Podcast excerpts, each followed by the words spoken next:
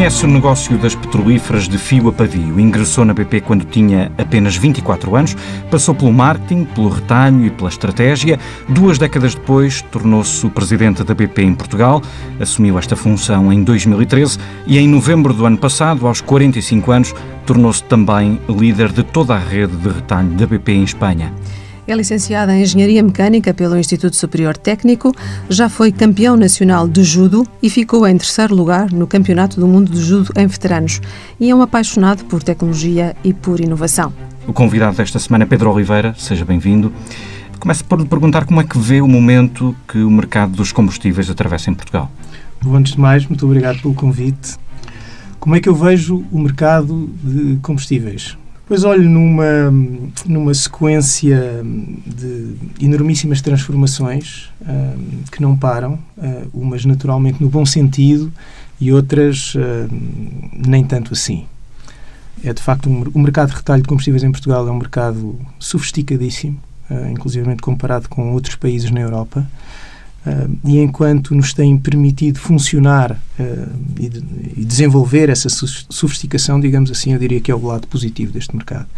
Agora, também pela relevância social e visibilidade social que tem, é um mercado que, em que não deixa de ser tentador uh, os agentes políticos e não só intervirem, o que faz com que, inevitavelmente e muitas vezes, tenhamos consequências menos, menos positivas, até especialmente para o consumidor final.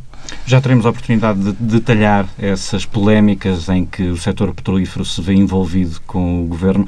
Uh, Perguntava-lhe também uh, como é que está o consumo, uh, se começa a recuperar para níveis razoáveis de combustíveis em Portugal. Bom, um, olha, desde logo o ano passado o mercado de combustíveis em Portugal não cresceu. tivemos consumos ao nível de 2015. É verdade que, de facto, em 2015 Uh, e parte de 2014 o mercado foi, cresceu substancialmente, mas também é preciso dizer que vinha de quedas na ordem dos 25, 30%. Mas 2016 já foi um ano em que o mercado não cresceu. A, BP em Portugal, enfim, antecipou algumas metas. Uma delas teve a ver com os postos de combustível, que creio que chegaram aos 400 em 2015 e era uma meta para dali a dois anos, qualquer coisa como isto. Qual é que será o próximo objetivo, a próxima meta para a BP? Nós, de facto, tínhamos um objetivo que era ter mais de 400 postos até ao final de 2017. Foi o objetivo que anunciámos. Conseguimos esse objetivo mais de um ano antes uh, dessa data prevista, o que naturalmente é algo com que nos congratulamos e era, era importante para nós atingirmos essa capilaridade da rede, digamos assim. Ainda assim, estamos uh, muito atentos a oportunidades deste, neste mercado. Neste momento, e com base na dimensão que atingimos, já não é, digamos que, uma. Não há uma necessidade premente de ter a materialidade uh, que, entretanto, conseguimos atingir. Um, agora vamos crescer com uma lógica mais estratégica, digamos assim, em função das oportunidades que possam, que possam surgir. Há que dizer que esse crescimento não foi feito à custa de postos novos, uh, colocámos alguns postos novos uh, no sistema, digamos assim, mas a maior parte deste crescimento foi feita à custa de abandeirar postos que são propriedade, que são propriedade de terceiros até porque muitas vezes as pessoas esquecem-se disto. O mercado português, a maior parte dos postos em Portugal não são das petrolíferas, contrariamente àquilo que se pensa. Ou seja, metade do mercado é propriedade de empreendedores, homens de negócios, que são donos dos seus próprios postos e que, com a frequência necessária, colocam esses postos uh, no mercado, uh, estabelecendo contratos de fornecimento exclusivo com as companhias.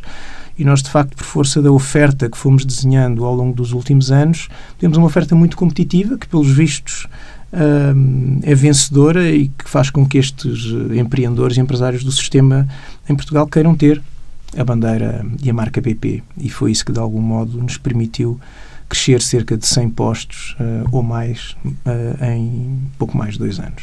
E falando de metas da BP, como é que foram os resultados de 2016 e que foram fechados recentemente?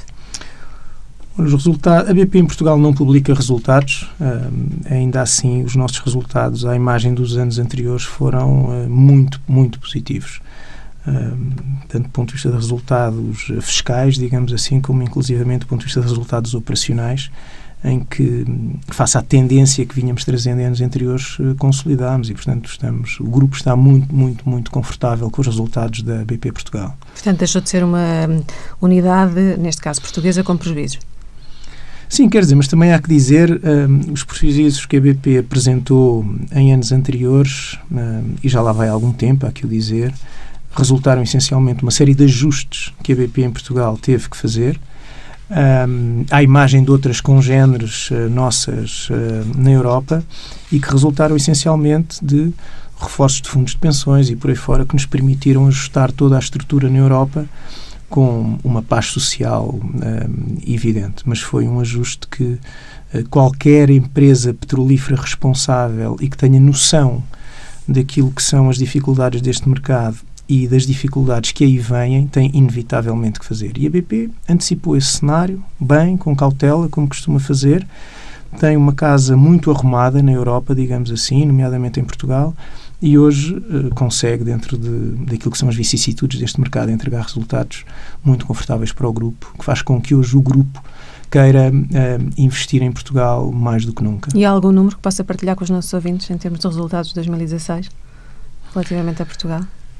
Sim, olha, nós hoje em dia temos um resultado operacional na ordem de dos 40 milhões de euros, um, o que é um resultado muito confortável.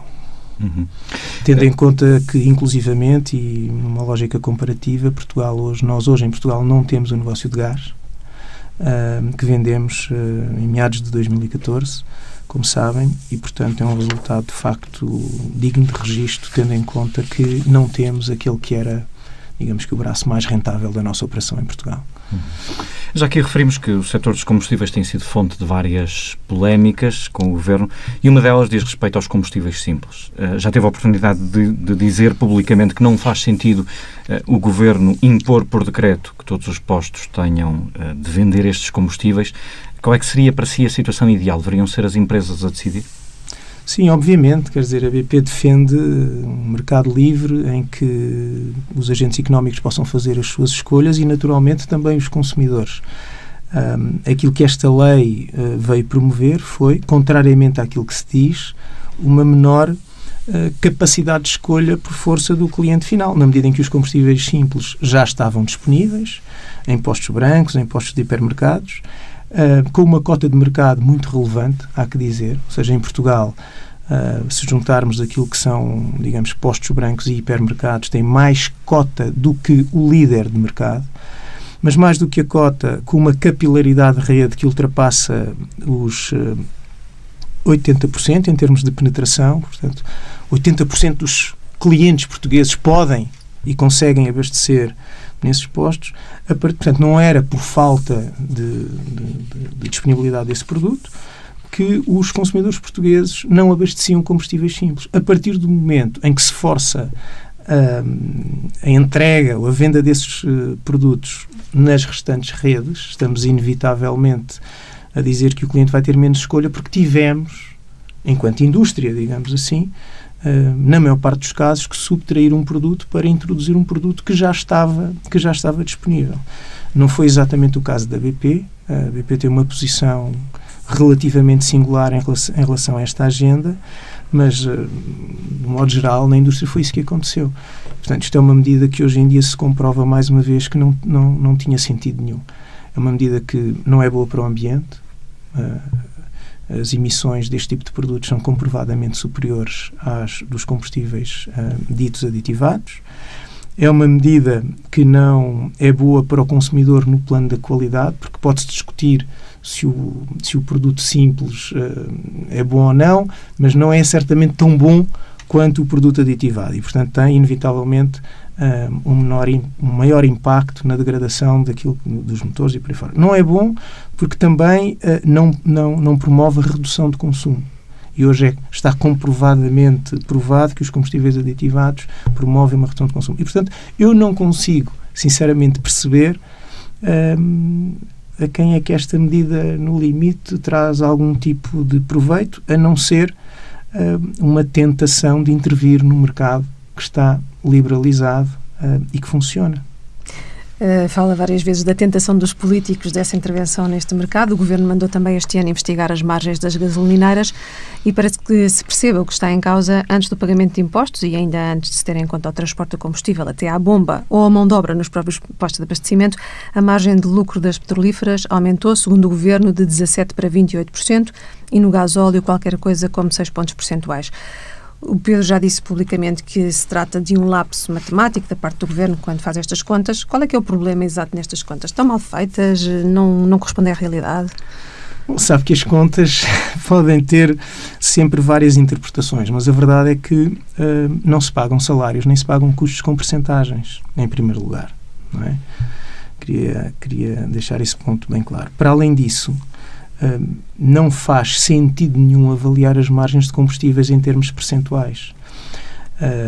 porque, da mesma maneira que não seria legítimo que, quando o crudo sobe ou os impostos sobem, uh, que as petrolíferas vissem as suas margens aumentadas do ponto de vista percentual, também não faz sentido nenhum que, quando o crudo desce ou eventualmente os impostos deixam, que a nossa margem fosse contraída por força desse efeito.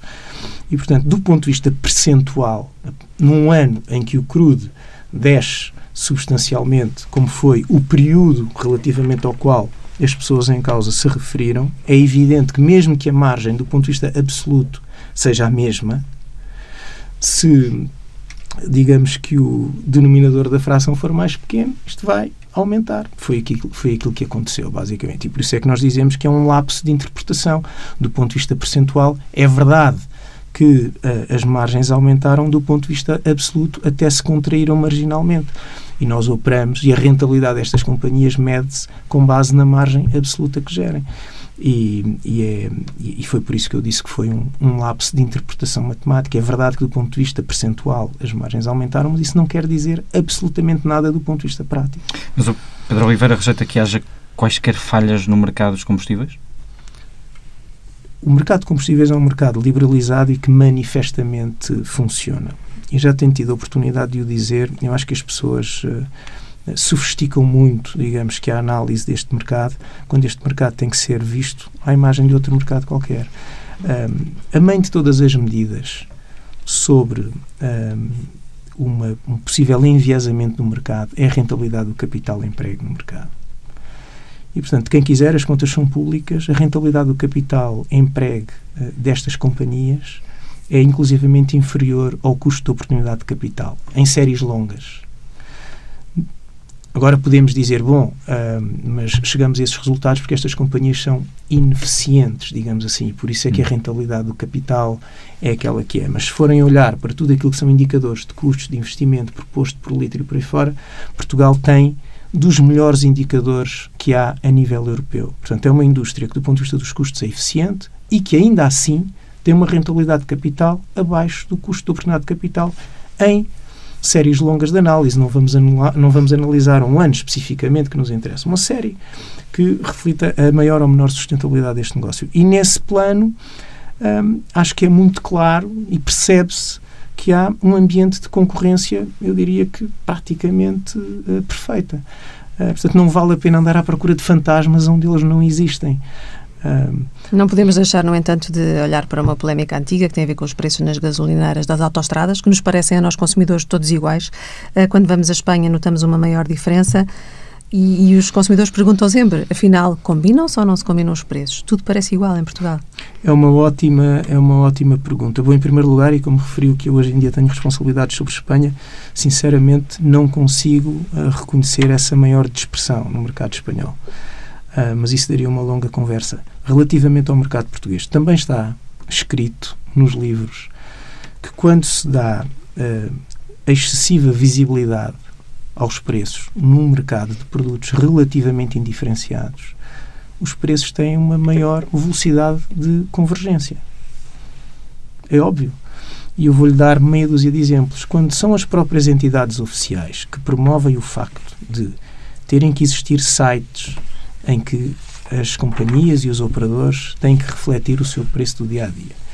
Quando são um, os próprios mídia que, e bem conhecendo a estrutura de formulação de preços do mercado português, antecipam os preços da semana seguinte. O simples facto uh, de termos que termos que nos deslocar para ir ver o preço do vizinho, que é o que tem que acontecer em qualquer mercado em que haja uma concorrência saudável. Esse simples ato, no limite, deixa de ter que existir. É muito mais rápido hum, convergirmos para o preço que temos que ter em função dos mercados em que operamos. E, portanto, porque não há nenhuma companhia petrolífera que se possa dar ao luxo de poder estar 2 uh, ou 3 cêntimos acima ou 2 ou 3 cêntimos abaixo sem que o vizinho reaja, porque o elemento, apesar de haver diferenças, o peso da diferenciação neste mercado, ainda assim, é aquilo que é.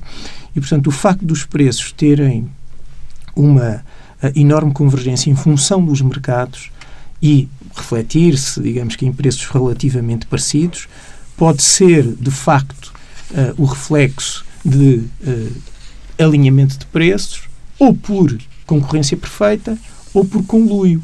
Ora, uh, se a rentabilidade das companhias não reflete esse conluio, esse conluio não existe. Falando agora um pouco mais de regulação, o Governo, seguindo uma recomendação da Autoridade da Concorrência, quer declarar uh, interesse público nas instalações de armazenagem de gás eh, para que entrem operadores no mercado e os preços de gás da garrafa desçam. Um, gostávamos de ouvir a sua opinião. Até que ponto acredita que os preços de gás de garrafa vão baixar devido a esta declaração de interesse público do Governo? Bom, eu antes de mais gostaria de dizer que não me alongarei, não me alongarei muito sobre, sobre essa temática, porque a BP deixou, digamos que, de operar nessa, uhum. nesse segmento da cadeia de valor em Portugal desde, desde o verão de 2014, quando vendemos o negócio de gás. Ainda uhum. assim, somos hoje um enorme distribuidor um, de garrafas de gás através da nossa rede de postos de abastecimento. Um, ouça, eu vejo, eu vejo essa medida como mais uma tentação de intervenção no mercado que, até prova em contrário, provou que funciona um, deixaria aqui, digamos que um desafio uh, em Espanha, no mercado de gás em Espanha, em que também houve uh, tiques de intervencionismo uh, como este, aquilo que tem acontecido e hoje as companhias estão a ter que ser compensadas em largas centenas de milhões de euros. e portanto eu volto, eu volto ao mesmo quando se quer perceber se de facto um mercado destes funciona ou não, basta olhar para as contas, olhar para os principais indicadores e perceber se a rentabilidade do capital é anormal ou não. E deixe-me dizer-lhe que se ela for anormal, para cima, o que é que inevitavelmente acontece? É um terreno propício para que haja novos operadores a querer entrar. O que é que tem acontecido em Portugal? Não só ao nível do gás, como ao nível dos combustíveis líquidos. Aquilo a que se tem assistido é exatamente o contrário as grandes multinacionais têm saído de Portugal. A própria Autoridade da Concorrência disse que havia falta de concorrência precisamente neste mercado, não é? Sim, mas reconheceu isso. A, a, a, Autoridade da Concorrência pode dizer aquilo que quiser dizer e, naturalmente, é absolutamente respeitável e até tem que dizer que a Autoridade da Concorrência tem feito um trabalho absolutamente extraordinário ao ponto de, uh, ao analisar este mercado. Agora, o facto é que se isto fosse, de facto, um mercado tão atrativo quanto se pensa, a Mobil não tinha saído de Portugal, a Shell não tinha saído de Portugal, a Total não tinha saído de Portugal, a Eni não tinha saído de Portugal, a ES não tinha saído de Portugal e de Espanha, inclusivamente, e, portanto, não se tinha assistido a estes movimentos de alguma consolidação no mercado. Quem é que está neste mercado hoje em dia? E quem é que consegue ter operações sustentáveis neste mercado, ainda assim? São os refinadores da Península Ibérica. Porquê? Porque conseguem, de facto, ainda assim, ter aqui uma lógica de cadeia de valor integrada. Todos aqueles que não têm, eh, digamos que, essa linha competitiva eh, face à rentabilidade que este mercado promove, têm a sua sustentabilidade inevitavelmente condicionada. É isso que a dinâmica competitiva do mercado tem provado. Um, já, já, disse que, hum, em relação à Entidade Nacional para o Mercado de Combustíveis, que esta decisão do Governo foi tomada para baralhar e dar de novo e que o Governo quer apenas fazer parecer que está a mexer no setor. Eh, o que é que espera destas mudanças de facto? E já agora, eh, tendo em conta que a decisão foi anunciada há seis meses e ainda nada mudou, eh, porque é que acha que ainda não houve mudança? Bom, repare, tenho que perceber um bocadinho melhor a sua pergunta, ou seja, se mudanças ao nível do mercado, se mudanças ao nível de intervenções, digamos assim. A minha pergunta referia-se à forma como se regula o mercado. Muito bem. Mas se entender que há também alterações, impacto no mercado em si. Não, repare, eu acho, eu acho que essa seria a expectativa uh, dos ouvintes uh, à medida que vão ouvindo ao longo dos anos todas estas alterações e que depois no final uh, resultam em pouco.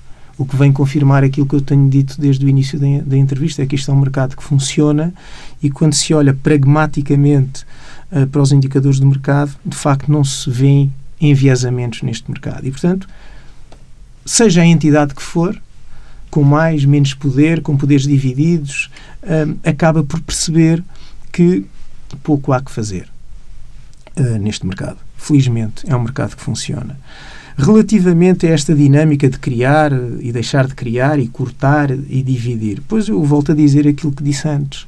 Ou seja, quando se cria uma ENMC, uh, e a NMC, feita a análise que fez do mercado, acaba por concluir aquilo que tem que concluir e pouco haverá para fazer, e muitas das coisas que fez um, até estão neste momento impugnadas em tribunal. E, e, quem impugnou, nomeadamente as companhias, foi dada razão às companhias em tribunal e felizmente neste, neste país os, os, os tribunais ainda vão funcionando, chega à conclusão de que pouco há para fazer.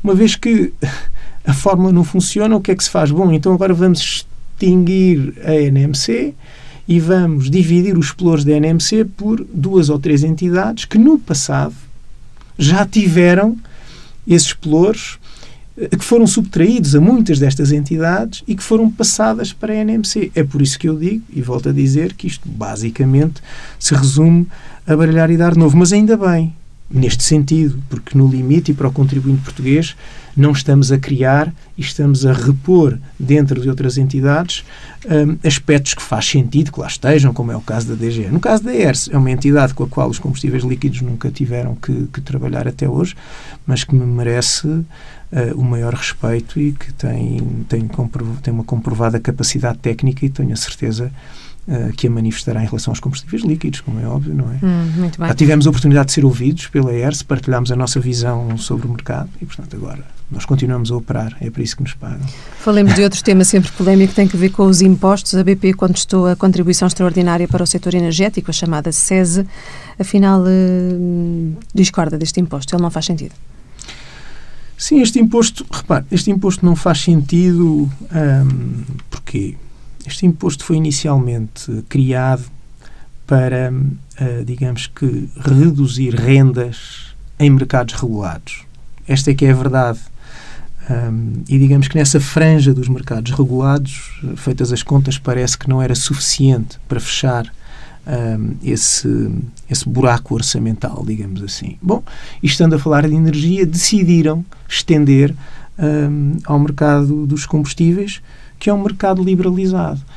Seja, se é um mercado liberalizado e que funciona, não faz sentido nenhum colocar, digamos que, estas linhas de ajustamento da rentabilidade, porque também volto a dizer aquilo que alguns colegas meus deste mercado já disseram. Uh, e digo uh, firmemente: se quiserem regular o mercado de combustíveis, regulem o mercado de combustíveis, porque se derem ao mercado de combustíveis o nível de rentabilidade que dão outros mercados regulados em Portugal, nós aplaudimos, como é óbvio. É que é que se está a referir? Porque o nosso nível de rentabilidade uh, é inferior àquele que se dá aos mercados regulados em Portugal.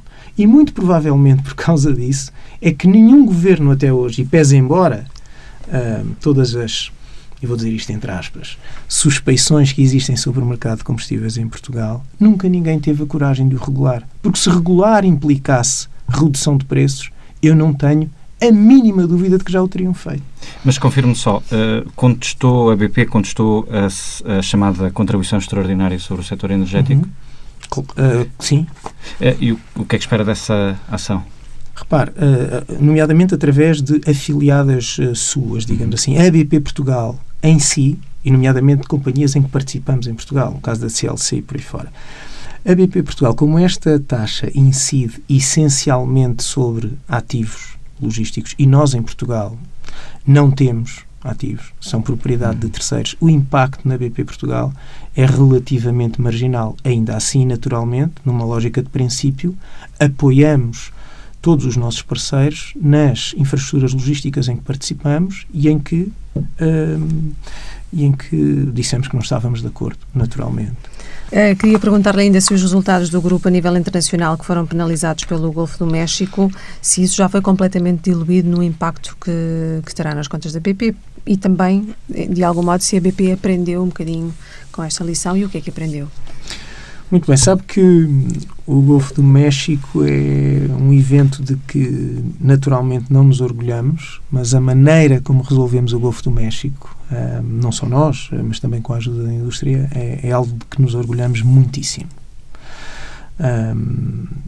Sem entrar em grandes detalhes, seja por força da operação que colocámos na altura, como tudo aquilo que temos vindo a fazer ao longo dos anos para recuperar o Golfo do México, é de facto algo de que nos orgulhamos muitíssimo. Relativamente aos, aos impactos nas contas da BP, estão na sua grande maioria, na sua grande maioria diluídos de facto nos nossos resultados uh, passados e os, os resultados futuros não se prevê que venham a ser de maneira nenhuma impactados por surpresas do Golfo do México, até porque a única frente ainda aberta era a compensação ao Estado americano e essa também já foi, já foi fechada. No uh, final das contas, estamos a falar do impacto de quanto? Foi revelado esse valor? Eu preferia, eu preferia não partilhar esse número, uh, digamos assim, mas posso lhe dizer que vale um, o valor de várias companhias um, regionais cotadas em bolsa uh, várias vezes. O valor de várias galpes, é isso? E de várias uh, repsões, digamos assim. e aprendeu alguma coisa a BP com esta catástrofe? Ah, sem dúvida nenhuma. Alterou alguma coisa na sem sua dúvida nenhuma. Sem política, dúvida, governance? Sem, sem dúvida nenhuma. Dê-nos só um exemplo. Sem dúvida nenhuma. Hoje, um, se na altura, o, digamos que a questão, a dimensão da segurança era algo que a BP já levava muito a sério, mas há que dizer que operar uh, 3.500 metros de profundidade um, é de facto ciência da NASA, era aquilo que estávamos a fazer. Um, ainda assim, na linha da segurança, uh, foram desenvolvidos procedimentos dentro da BP, um, de facto, extraordinários. E de que a BP Portugal uh, bebeu imenso. Um, e hoje a BP Portugal é uma afiliada do grupo uh, que é uma referência ao ponto, do ponto de vista da segurança um, há três anos que a BP em Portugal, e é também, digamos que, um, um elemento de enormíssima credibilidade da nossa operação, há três anos que a BP Portugal não tem um acidente.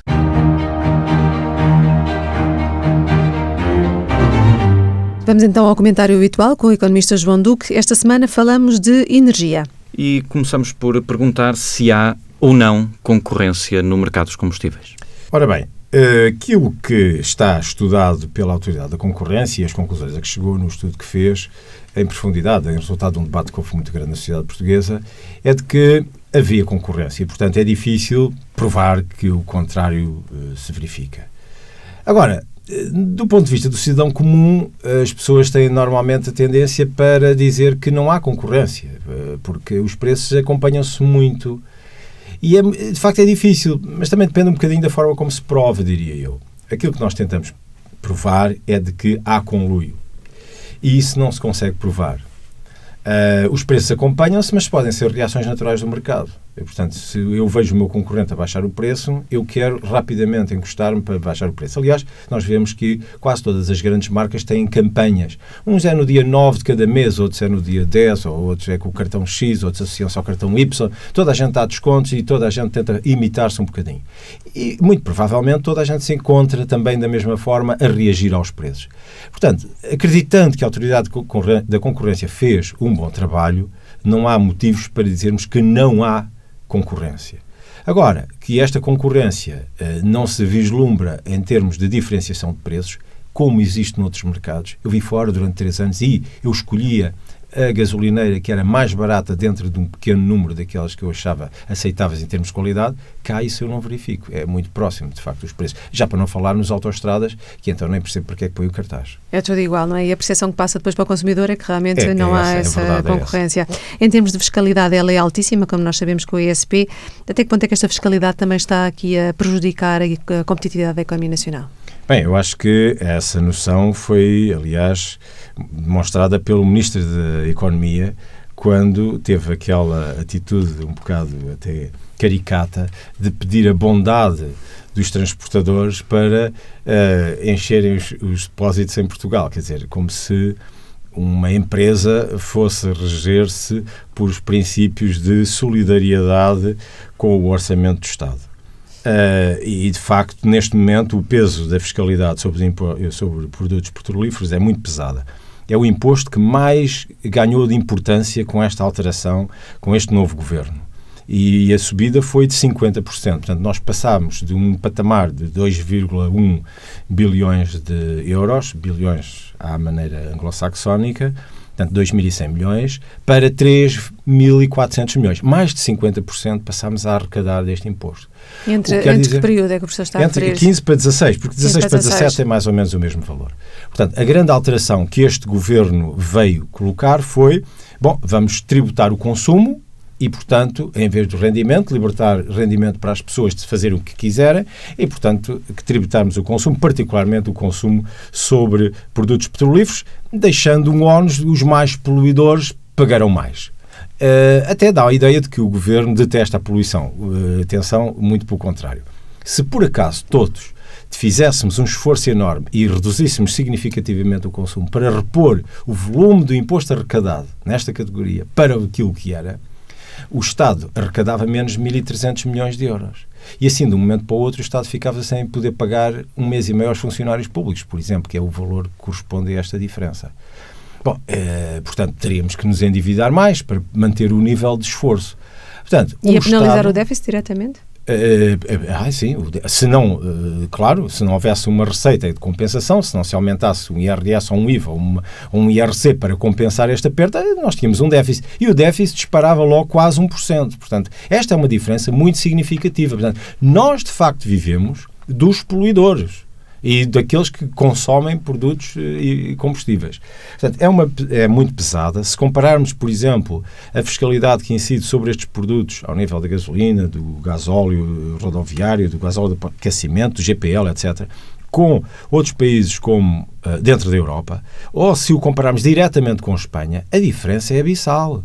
Os portugueses pagam mais uh, 20 cêntimos por litro de gasolina 95 octanas em ISP e em cima disto ainda pagam mais 2% de taxa de IVA, porque os espanhóis cobram 21, nós cobramos 23. E no gasóleo pagamos mais 10 cêntimos por litro, uh, de uh, gasóleo rodoviário. Uh, e já para não falar até no GPL, em que as taxas de imposto ISP recolhido por litro é mais baixo, muito mais baixo, mas os portugueses pagam cinco, quase 5 vezes mais por litro em unidade de GPL consumida do que pagam os espanhóis. Portanto, nós temos uma sobrecarga imensa neste tipo de imposto, que é um imposto que está muito diretamente relacionado com a atividade económica, particularmente em algumas das atividades, obviamente. E, portanto, eh, se o governo gostava de estimular o desenvolvimento económico, poderia começar por aqui, em baixar algum preço, pelo menos para alguns setores, como aliás acabou por reconhecer fazendo experiências piloto e estando a tentar alargar. Para o lado da energia, eh, esta semana a Comissão Europeia lançou novas perspectivas sobre a economia portuguesa. 2016 superou as expectativas, 2017 a Comissão espera alguma recuperação, eh, prevê mesmo um crescimento de 1,8% para este ano, empurrada pelo consumo, pelas exportações e pelo investimento, tanto eh, privado como público. Boas perspectivas também para o déficit e o desemprego, mas eh, para 2018 a Comissão tem perspectivas que já, já não são tão animadoras, espera um abrandamento do crescimento para 1,6%. Qual é o seu comentário em relação a estas perspectivas da Comissão? Nós precisamos de muito investimento para voltarmos a crescer com significado. Ou precisamos de ter um, eu diria que um extraordinário desempenho ao nível das empresas exportadoras para podermos, de facto, uh, crescer de uma forma muito significativa. A sensação que eu tenho é que o nosso modelo está praticamente a começar a esgotar-se. Isto é, o modelo do crescimento por consumo interno esgota-se com facilidade. Até porque a nossa economia uh, interna, de nível de consumo, está a envelhecer muito. Está a envelhecer muito.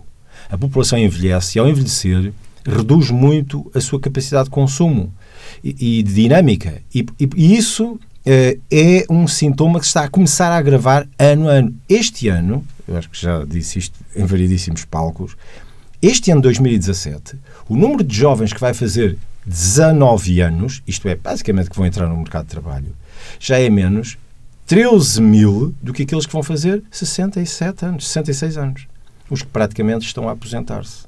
Portanto, este déficit de entrada de gente na, na, na atividade e na capacidade disponível, disponível para consumo está a reduzir-se. Portanto, o nosso modelo de desenvolvimento pelo consumo interno é um modelo que está a começar a esgotar-se, uma vez dando rendimento para as pessoas que podíamos dar. Muito bem, muito obrigada, professor João Duque. Falta só a nossa rubrica de finanças pessoais. Esta semana, a jornalista Lucília Tiago conta-nos como podemos poupar cerca de 300 euros no IRS. É um tema que integra a edição especial número 300 do Dinheiro Vivo e que sai este sábado. Pense nisto. Para poupar 300 euros no seu IRS, precisa de reunir faturas no valor de 1.460 euros.